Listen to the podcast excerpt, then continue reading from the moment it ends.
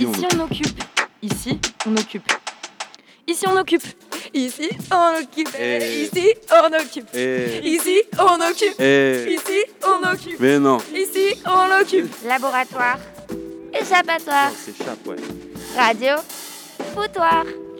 Une fréquence de réflexion et de création libre pour réinventer. Pour réfléchir, Pour rapprocher, pour s'énerver, Pour s'évader. pour comprendre. pour s'interpeller.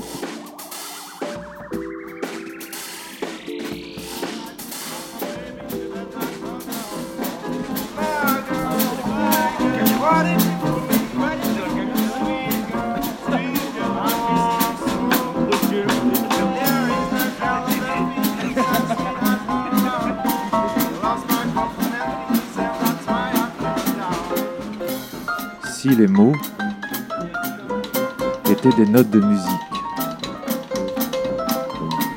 Et que mes cordes vocales étaient les cordes d'un piano.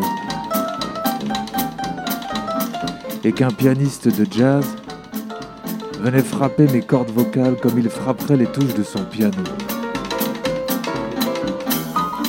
Quelle connerie serais-je aujourd'hui en train de débiter?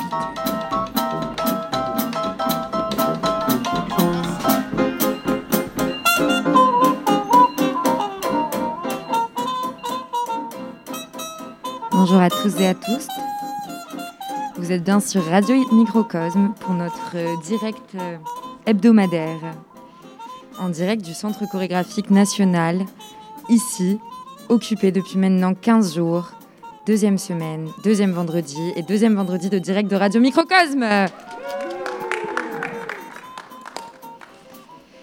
Alors euh, aujourd'hui, on vous a composé euh, un programme hétéroclite toujours avec cette préoccupation pour euh, la convergence des luttes. Et je voudrais commencer par remercier le groupe, euh, l'orchestre syncoptique, pardon, que vous avez pu entendre euh, en introduction, qui a joué ce lundi et ce dimanche, je crois, en soutien à l'occupation du Centre chorégraphique national. Voilà, les musiciens et les musiciennes sont inclus dans la lutte et on les remercie. De suite, euh, je vais vous proposer euh, de commencer cette émission avec euh, la chronique euh, Météo Cup présentée par Alisma. Météo cube. Météo. La, météo des lieux occupés. Occupé. Occupé. Occupé. Merci Nina. Bonjour à toutes et à tous et bienvenue pour la météo des lieux occupés. Cette semaine, la tempête de l'occupation progresse encore dans toute la France et au-delà, avec désormais 92 lieux occupés jusqu'à présent. Dans le nord, le vent souffle fort et atteint désormais Calais, Béthune et Roubaix notamment, ainsi que Charleville-Mézières et Terguet.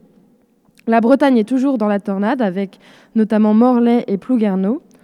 Dans le sud, la tempête bat son plein avec Bayonne, Sète, Château-Arnoux, Gap, Toulon, Aurillac, mais aussi Chadrac et Avignon. Les autres régions ne sont pas en reste avec Angoulême à l'ouest, à l'est Lons-le-Saunier, Mâcon, Grenoble et également Nancy, ainsi que Bourges et Blois qui sont également touchés par l'intempérie. Cette nouvelle vague de perturbations qui frappe le pays s'étend également jusqu'à Bruxelles en Belgique et traverse les océans jusqu'à La Réunion, où elle s'abat sur la ville de Sainte-Clotilde. Un bilan donc bien nourri pour cette semaine, et c'est à se demander jusqu'où pourra aller cette perturbation. Je vous donne rendez-vous la semaine prochaine pour suivre l'évolution de cette météo quelque peu perturbée. Merci Alisma pour ce récap sur euh, les occupations euh, nationales, presque internationales, non, parce que je crois qu'en Belgique aussi, euh, il y a un théâtre qui est occupé. Et de suite, hein, pour, rester dans la continuité de l'actualité des occupations, je vous propose qu'on écoute euh, Elliot qui nous raconte euh, un petit peu une action qui a été menée euh, ce matin depuis l'occupation de- du CCN de Montpellier. Radio Microcosme. Comment sortir? Radio Microcosme.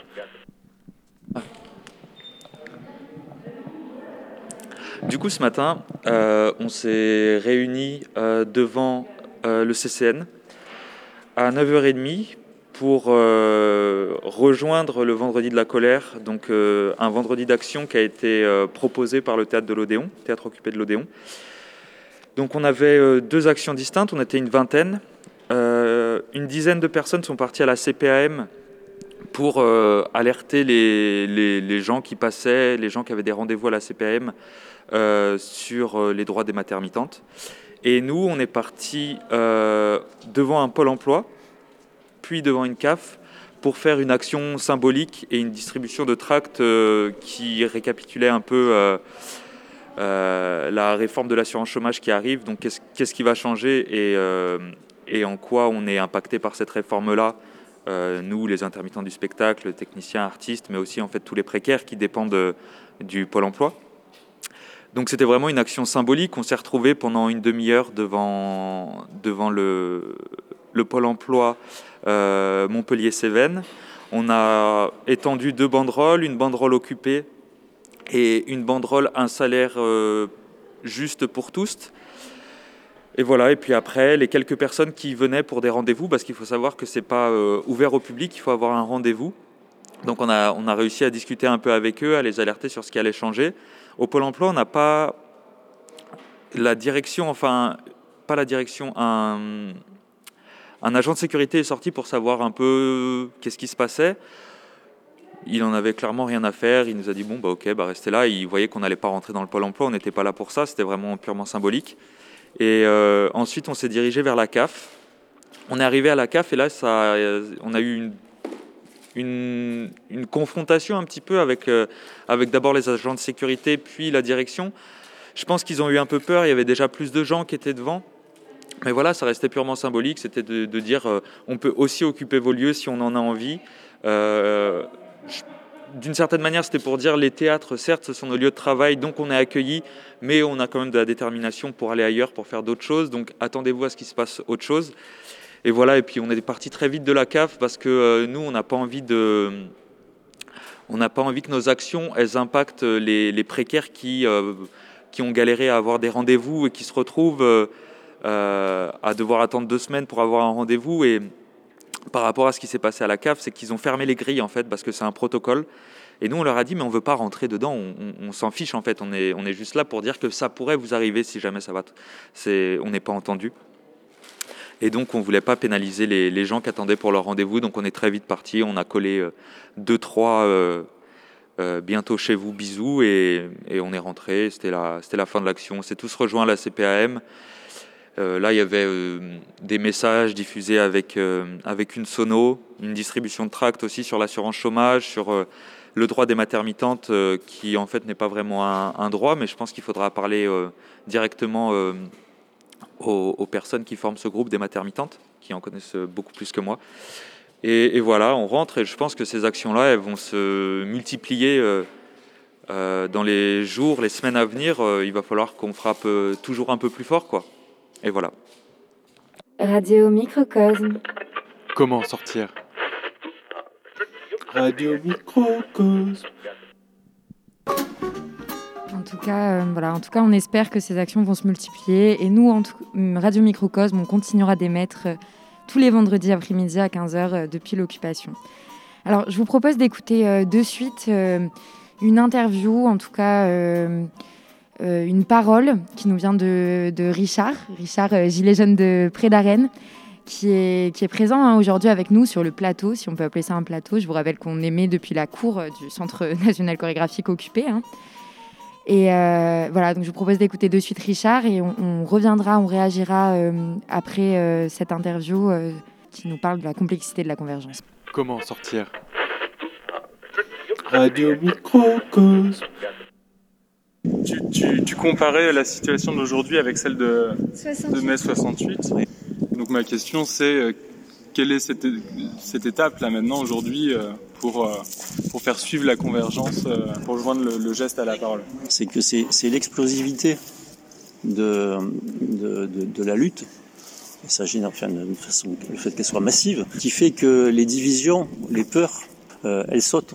Elles sautent parce qu'il y a le nombre, la peur saute parce qu'il y a le nombre, on se dit bon on est assez fort, on va, on, on va gagner.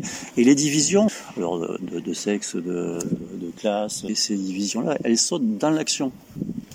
Et c'est un truc qui, qui s'est retrouvé euh, dans toutes les luttes, on le voit, toutes les luttes quand la lutte a diminué, le nombre a diminué par la répression, voilà, euh, mais les divisions sont réapparues. Les étrangers, les migrants, euh, tout ce qu'on veut. Tu parlais d'explosivité euh, oui. dans, dans l'acte. Est-ce que tu penses que pour euh, que l'acte ait une certaine valeur aux yeux de ceux qui doivent l'entendre, aux yeux du pouvoir, il faut qu'il y ait une certaine explosivité? Mais eux, eux, c'est ce qu'ils craignent le plus, parce que derrière l'explosivité, il y a, il y a ce, que, ce que je disais, c'est que euh, c'est cette explosivité qui permet d'avoir le nombre. Et il n'y a que le nombre qui leur fait peur. Que le nombre qui leur fait peur. Uniquement. Uniquement. Tout le reste, ils n'en ont rien à foutre. Et, la difficulté, euh, elle est d'autant plus forte aujourd'hui par rapport à une période des années 70, euh, c'est que la force économique, financière, militaire, policière, euh, judiciaire et médiatique du pouvoir, elle est bien plus forte que dans les années 70. Là, il recule plus sur rien. Alors qu'avant, on pourrait arracher des trucs. Mais ils ne reculent plus sur rien parce que euh, parce qu'ils sont au bout, justement, à mon avis, du, du, du- du système. Ceux qui sont en train de prendre le pouvoir au niveau des capitalistes, c'est la fraction financière, bon, ça ça fait déjà longtemps, mais à l'intérieur des financiers, ceux euh, qui, s- qui sont les plus spéculatifs. Et comment ils s'appellent Comment ils s'appellent? Ben, euh, C'est des néolibéraux? c'est- ben, c'est des néolibéraux, mais, mais euh, au, au, au- au sens euh, extrême, c'est-à-dire euh, ce qu'on appelle les libertariens, c'est-à-dire ceux, ceux- ceux où il faut plus d'État, plus rien, plus Ouais, aucune. ça. Voilà, le, le, le marché décide de tout. L'ultralibéralisme. Oui, Il y a une, une, euh, une confusion politique euh, qui est énorme, je trouve, à l'heure actuelle, parce que ça aussi, c'est quelque chose euh, qu'il faudrait déconstruire hein, pour que justement euh, on se trompe pas d'ennemis. En fait, tu vois. Et, et chez les libertariens, ça, me- ça me. Bon, il y a des gens qui disent d'ailleurs, c'est des anarchistes de droite. on a de plus en plus de, de régimes politiques où euh, le pouvoir est exercé par la droite et l'extrême droite. Et ce qui attend la France, si on continue sur le chemin qu'on a pris, euh, c'est pas Macron ou Le Pen, c'est Macron et Le Pen. Et sur les réseaux sociaux, la fachosphère, elle est très très très efficace. Progressivement, euh, c'est pas le système qu'on attaque, mais c'est une catégorie de personnes. Voilà. Et ça, c'est le truc d'extrême droite. Hein. Euh, C'était les juifs avant, aujourd'hui c'est les musulmans, bon, ça peut être n'importe qui. Voilà. Ou les francs-maçons, ou les pédocriminels, parce que ça, ça circule beaucoup sur la fachosphère. Euh, ça permet euh, de, de détourner la, la- la lutte. De, de- on lutte plus contre le pouvoir, on lutte contre des personnes. L'extrême droite, c'est un système avec plein de ramifications et beaucoup plus complexe que une ou dix personnes qui, parce qu'ils seraient très très J'aimerais savoir, euh, toi, comment tu analyses la situation actuelle avec euh, la pluralité des luttes qui émergent C'est-à-dire, on- il y a eu les Gilets jaunes, il y a eu le mouvement des retraites, il y a eu des marches féministes, il y a eu euh, le Black Lives Matter. Ça arrive à mobiliser sur une problématique beaucoup de monde. On le voit là avec les lieux occupés au niveau artistique, etc. Pour toutes ces luttes, je pense qu'il y a un dénominateur commun qui est un gouvernement et un système sociopolitique mis en place, néolibéraliste. Et pourtant, les gens, on n'arrive pas à mobiliser les, mêmes personnes, à part les Gilets jaunes. Comment tu analyses Est-ce que pour toi, cette pluralité de luttes qui émerge quasiment en même temps partout, est-ce que ça peut créer à nouveau cette convergence? Ou est-ce qu'au contraire, bah, c'est un épuisement qui fait, du fait que ça soit éparpillé et qu'à chaque fois, bah, c'est pas les mêmes personnes qui vont à toutes ces luttes?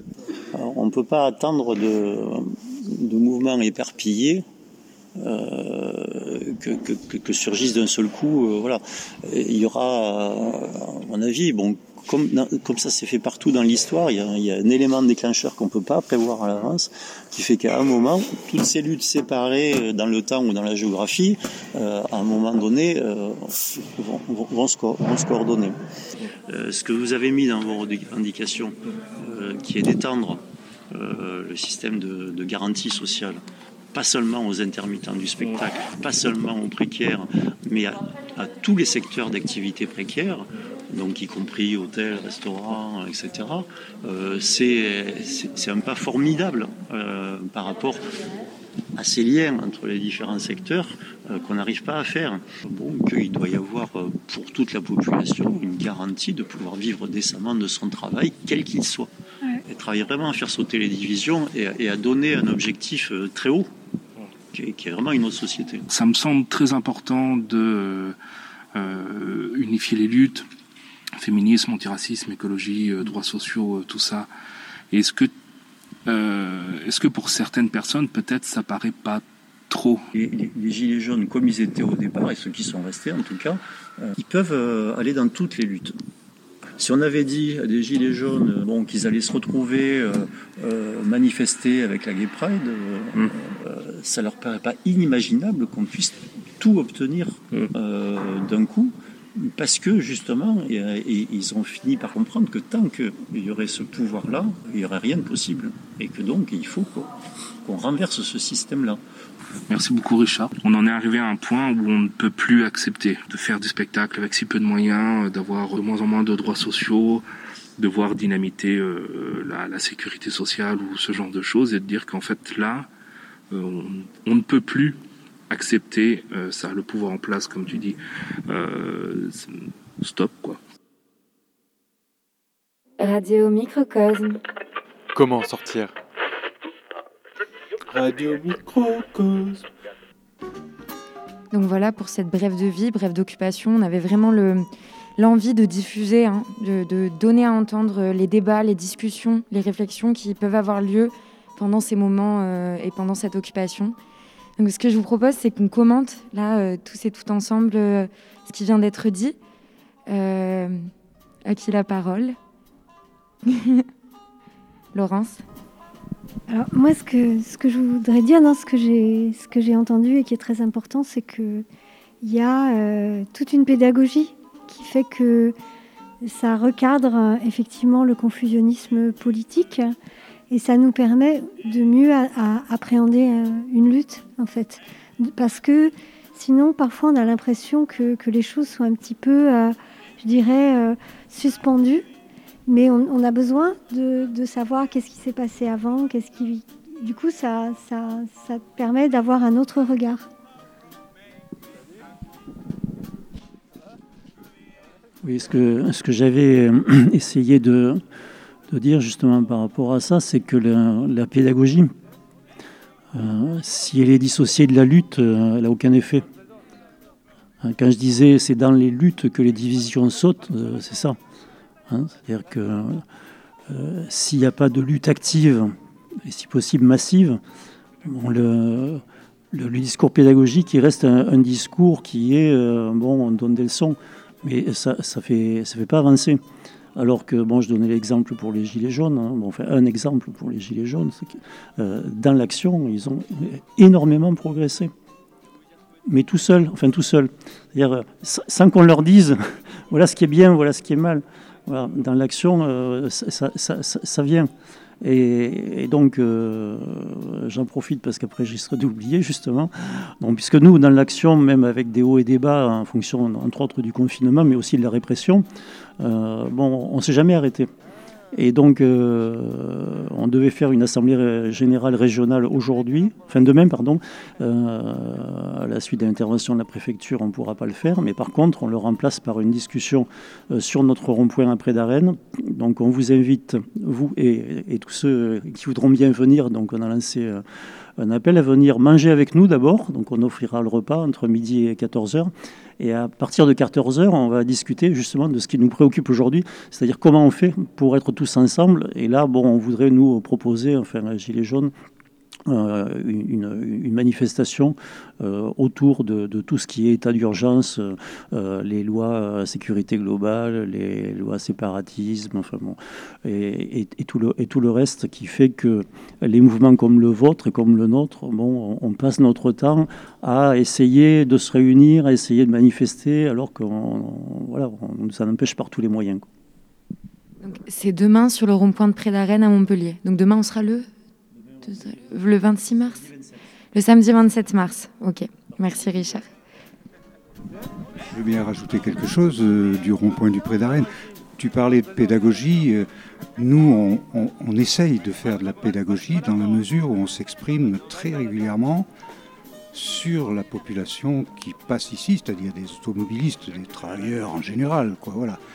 Et je ne dis pas que ça si à la longue, je dirais quand même que ça imprègne, c'est-à-dire que la lutte en elle-même, on est là, on est là, les gens nous remercient qu'on soit là, et ça suscite peut-être de l'espoir, un petit peu de confiance. Quoi. Ça ne les met pas en mouvement, ça ne les met pas en mouvement, encore que, on ne sait pas, hein, peut-être là où ils sont, ça leur donne des idées. c'est pour insister peut-être sur le fait que le, le, foyer, les foyers, c'est les luttes, quoi. On fera rien converger s'il n'y a pas, a pas matière. Et puis l'étincelle, on ne sait pas, mais il faut se battre. Il faut se battre, même si ça paraît. Euh, vous, ce que vous faites, là, l'objectif que vous visez, c'est euh, c'est quelque chose de très haut, très très haut. Mais c'est votre conviction, c'est votre la chair de votre lutte. Il ben, faut y aller. Et c'est en plus peut-être un moyen de rassembler large, quoi. C'est ça. Peut-être que les chômeurs ils viennent pas tous ici, euh, tous les précaires du monde ne viennent pas ici, mais il y en a qui viennent. Donc c'est un début. Voilà. Les luttes s'épaulent aussi l'une l'autre. Et après, pour les rassembler, il n'y a pas que l'étincelle, il y a aussi peut-être de l'organisation, de, la visibilité. Merci Gilbert, hein, Gilet Jeune de Près d'Arène aussi, qui est avec nous aujourd'hui euh, pour cet appel à la lutte et cette belle intervention. Donc c'est fini pour notre petit temps de, de, débat ouvert et je vous propose qu'on qu continue euh, l'émission avec euh, en revenant euh, en son sur un autre euh, événement hein, qui a marqué euh, notre semaine d'occupation. C'est euh, mardi midi, la Confédération paysanne euh, est, venue, est venue manger, euh, nous a apporté le repas, est venue manger avec nous. Donc je vous propose de revenir là-dessus. euh, Radio Microcosme. par l'écoute. Comment sortir? Radio Microcosme. plancha que nous offre la conf pour soutenir le mouvement des intermittents. C'est la meilleure convergence qu'on puisse avoir, c'est la convergence au moment de l'apéro et du repas avec la Confédération paysanne qui nous offre gentiment le repas aujourd'hui. Euh, voilà, c'est juste euh, un très bon moment qu'on partage dans des conditions euh, responsables. Je tiens à le dire parce que ça pourrait porter à confusion. Euh, c'est un peu notre, euh, boulot l'été, hein, parce qu'on est producteur de porc plein air à la Salvetation Ragout et on, propose des repas comme ça sur les marchés gourmands ou même à la ferme. Et après, à chaque fois qu'on a l'occasion de faire euh, un acte de solidarité avec des gens en lutte contre la précarité, contre l'exclusion, contre la non-reconnaissance de la dignité humaine généralement, on est présent.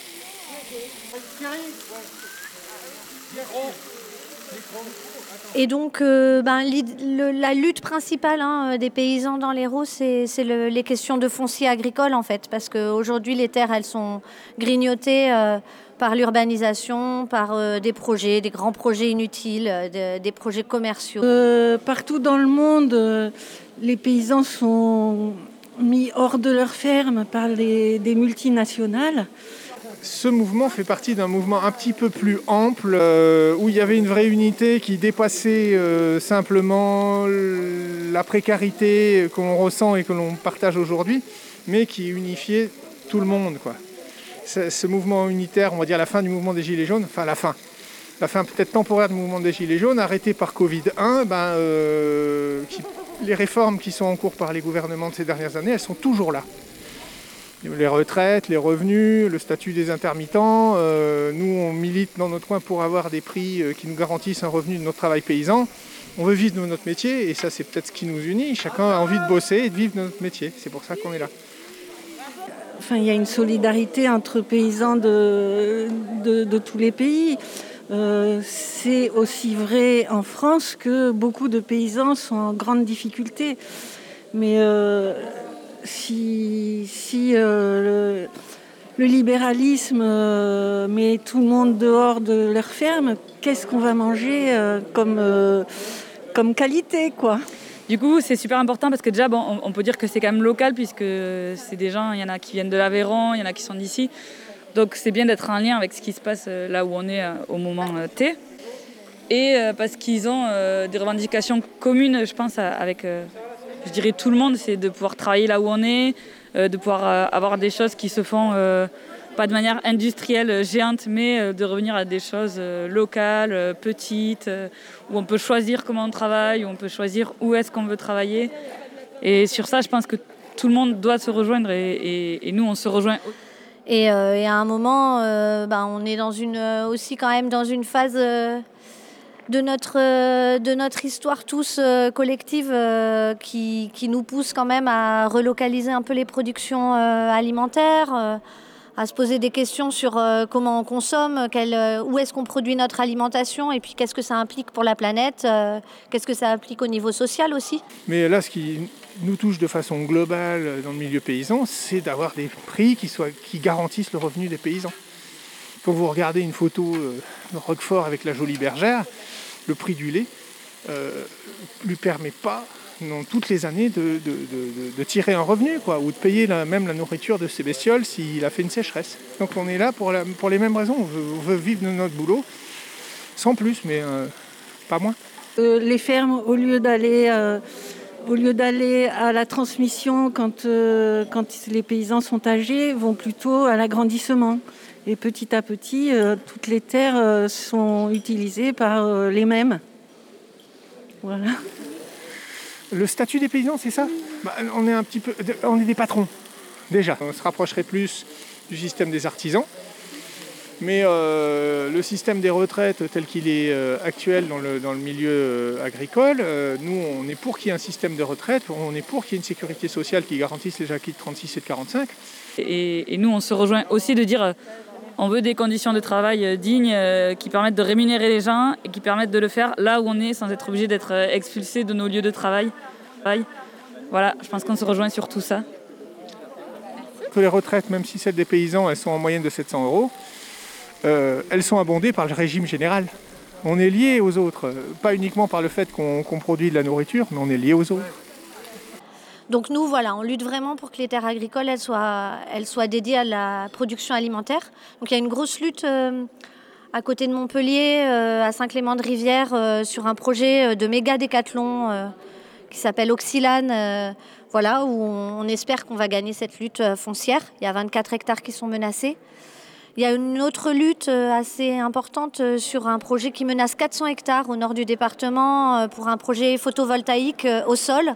Nous, on est pour les énergies renouvelables, hein, mais euh, par contre, si elles, menacent des terres qui peuvent être utilisées pour la production alimentaire, alors qu'il y a des toits et, des friches industrielles de partout, euh, voilà, on trouve que ça n'a aucun sens. C'est que depuis 20 ans où je cultive la vigne, les événements extrêmes euh, se cumulent. On peut dire qu'on est en sécheresse à peu près deux années sur trois. On a euh, des petites aberrations comme il y a deux ans, un coup de chaud, il a fait 47 degrés au fin juin qui a tout grillé. Mais le, gros problème ici, c'est qu'en plus de ces conditions de température, il y a l'accès à l'eau. Et euh, dans l'Hérault, il y a 10 000 habitants de plus par an qui s'installent chaque année dans l'Hérault depuis l'an 2000. Et donc il y a une concurrence sur l'eau entre l'eau pour la population et l'eau pour l'agriculture. Donc on pourra lancer des grands débats là-dessus. Mais il faut savoir qu'en 2014 ou 2015, en mi-mai, on était en arrêté sécheresse et le préfet de l'époque inaugurait un golf ouais. dans la même semaine. Donc il faut savoir ce qu'on veut. Quoi. Donc euh, remplir des piscines et des golfs alors qu'on manque de flotte pour l'agriculture et pour les gens, c'est un petit peu problématique. Mais au niveau climatique, on, je constate, mais ça, ça ne vaut pas force de loi, qu'il y a des événements euh, extrêmes beaucoup plus fréquents. Donc peut-être qu'on va devoir cultiver de l'arachide et de la pistache, ça ne me gênerait pas, mais je ne pense pas que l'agriculture elle va pouvoir rester telle qu'elle est. Surtout qu'on est en une monoculture viticole industrielle euh, qui est basée sur l'exportation. Donc ça, ça va coincer à un moment ou un autre. Quoi. Voilà. Radio Microcosme. Comment sortir? Radio Microcosme. Et voilà pour ce retour sonore sur le repas solidaire de la Confédération paysanne. On tient à les remercier, encore on profite du direct pour les remercier pour euh, leur acte de solidarité. Et on, tenait à livrer leurs paroles et leurs euh, engagements euh, bruts. Si, si, le sujet vous intéresse, Radio Microcosme propose aussi des podcasts, les interviews euh, non découpées, les interviews euh, en profondeur et, la parole brute des, luttes voilà. De, suite, je voudrais euh, accueillir, enfin accueillir. Elle est déjà avec nous, elle a déjà parlé. Hein. Laurence, hein, Laurence qui est maquilleuse intermittente et maintenant chroniqueuse pour Radio Microcosme, qui voulait nous, nous introduire et nous définir, nous parler un petit peu de l'histoire de la Confédération paysanne. À toi, Laurence. Oui, alors la Confédération paysanne a été créée en 1987 euh, aux assises de l'agriculture. En fait, il y, y a 15 000 paysans au cours de l'hiver 86 qui se sont réunis et qui ont donné un espace de parole aux paysans et aux paysannes qui étaient opposés à la politique agricole de la FNSEA. Et leur mot d'ordre, c'était Dessine-moi un avenir, c'est-à-dire une agriculture paysanne et la défense des travailleurs. Le but de la Confédération paysanne est d'agir pour une alimentation durable et solidaire. Son, audience grandit à l'heure actuelle de plus en plus hein, grâce à la pertinence de ces luttes contre les OGM, les hormones animales, la pollution de l'eau, de la terre, aussi bien ici qu'à l'international avec le mouvement euh, et avec la création de Via Campesina. Merci. Alors euh, de suite, euh, pour continuer hein, dans cette ligne, vous l'aurez compris, je crois, si vous nous écoutez depuis le début, on se propose vraiment à Radio Microcosme d'être un relais de toutes les luttes, de défendre un- une position qui est intersectionnelle. Et je vous propose d'accueillir l'agenda des luttes présenté par Christophe. À toi Christophe. Merci, merci beaucoup. Bonjour à toutes et tous. L'agenda des luttes Montpellier et ailleurs du 26 mars au 2 avril. Samedi 27 mars, manifestation pour un logement pour toutes et tous à Toulouse à 10h au métro Bellefontaine. Toujours samedi, de midi à 14h, repas des Gilets jaunes au rond-point près d'Arène à Montpellier, suivi à 14h d'une discussion. Dimanche 28 mars, de 9h46 à 13h31, à Macondo, au Mas Dieu, entre Montarnot et Murviel les Montpellier.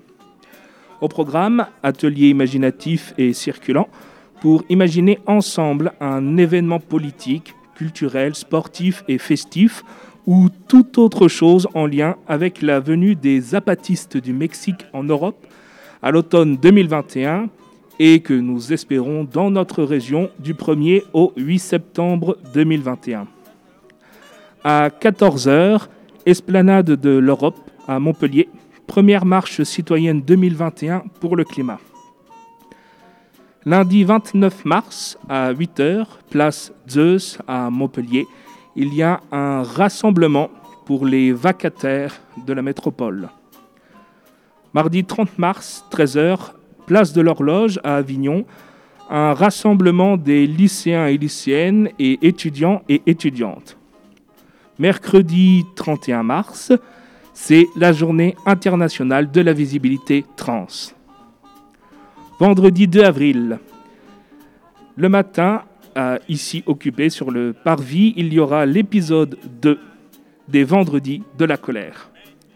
À 14h, devant le parvis, toujours du CCN, il y aura la criée. Et à 14h30, il y aura l'atelier des droits sociaux SFA CGT. Merci. Voilà, merci pour cet agenda. Euh, et comme euh, la colère et la culture euh, sont indissociables, je vous propose d'écouter maintenant une capsule poétique. Je m'appelle Frédéric Largier, je suis comédien et en principe je suis intermittent, mais actuellement je suis ex-intermittent euh, vu la, situation euh, d'otage dans laquelle prise d'otage dans laquelle nous, nous sommes. Et je voudrais vous lire un, un, texte, enfin c'est un, un discours, un petit discours hein, de Victor Hugo euh, qu'il a dit à, à l'Assemblée constituante. Et je, en préambule, je, situe un petit peu pourquoi il, il a dit ça. Suite à l'écrasement de l'insurrection prolétarienne de juin 1848, le gouvernement avait fait fermer tous les théâtres. Le maintien de cette mesure plongeait plusieurs milliers de familles dans la misère et mettait les administrations de théâtre dans l'impossibilité de rouvrir leurs portes au public. Le 17 juillet, Hugo organise une réunion de représentants de Paris et leur demande d'appuyer un décret allouant une subvention d'un million, en valeur de 2021, 3 270 000 euros. Accusé par un représentant de vouloir faire du bruit, il rétorque à la tribune de l'Assemblée constituante. Ce que je veux, ce n'est pas faire du bruit, comme vous dites, c'est du pain. Du pain pour les artistes, du pain pour les ouvriers, du pain pour les 20 000 familles que les théâtres alimentent.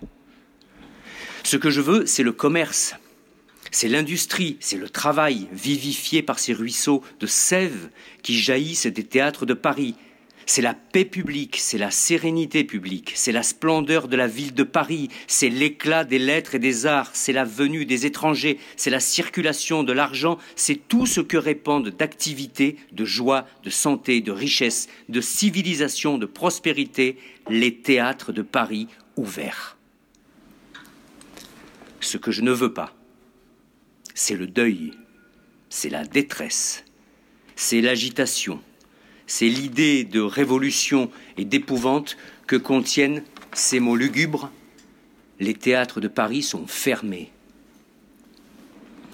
Je l'ai dit à une autre époque et dans une occasion pareille, permettez-moi de le redire, les théâtres fermés, c'est le drapeau noir déployé. Eh bien, je voudrais que vous, vous, les représentants de Paris, vous vinciez dire à cette portion de la majorité qui vous inquiète, osez déployer ce drapeau noir, osez abandonner les théâtres.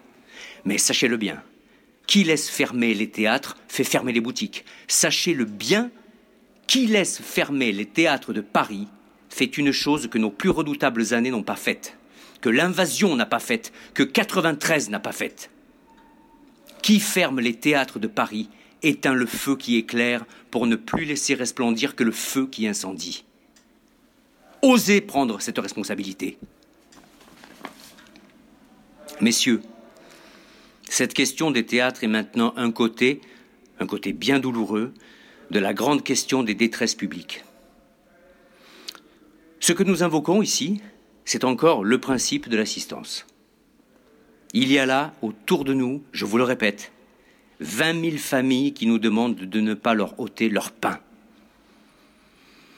Le plus déplorable témoignage de la dureté des temps que nous traversons, c'est que les théâtres, qui n'avaient jamais fait partie de notre gloire, font aujourd'hui partie de notre misère. Je vous en conjure, réfléchissez-y, ne désertez pas ce grand intérêt. Faites de moi ce que vous voudrez. Je suis prêt à monter à la tribune. Je suis prêt à combattre à la poupe, à la proue, où l'on voudra, n'importe. Mais ne reculons pas. Sans vous, je ne suis rien. Avec vous, je ne crains rien. Je vous supplie de ne pas repousser la proposition. Radio Microcosme. Comment sortir?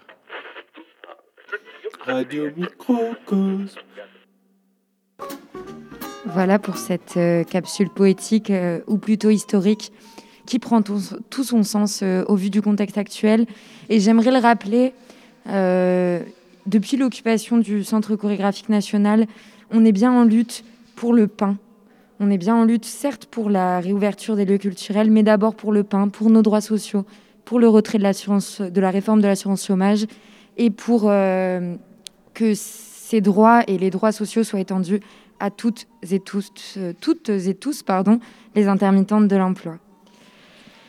Et, on, me chuchote dans l'oreillette, ou plutôt on me chuchote discrètement euh, à un mètre de distance euh, sanitaire, que demain, le 27 mars, se, tient euh, la, journée internationale? La, la, journée mondiale du théâtre. Voilà, pour l'anecdote. Excusez-moi.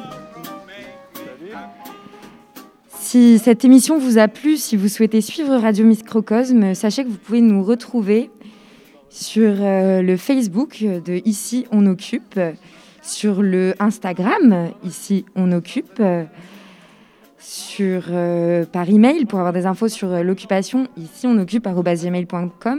Si vous souhaitez nous écrire à nous, la radio de l'occupation Radio Microcosme, vous pouvez nous écrire à radio.microcosme.gmail.com.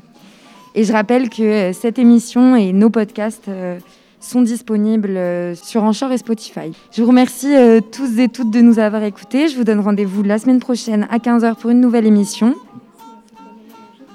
Et euh, merci à tous ceux qui soutiennent l'occupation, euh, toutes ceux et celles qui soutiennent l'occupation, notamment en nous amenant à manger. Voilà, on se quitte sur euh, une note d'humour. Bonjour, c'est Dark Vador, il rentre, il rentre dans une boulangerie. Il fait Oui, je voudrais trois pains et deux tartes tatin, s'il vous plaît. D'accord, merci. Allez, au revoir. Pain, pain, pain, pain, tarte tatin, pain, tarte tatin. Pain, pain, pain, tarte tatin, tarte tatin. Allez, à la semaine prochaine. Merci. On, on repassera.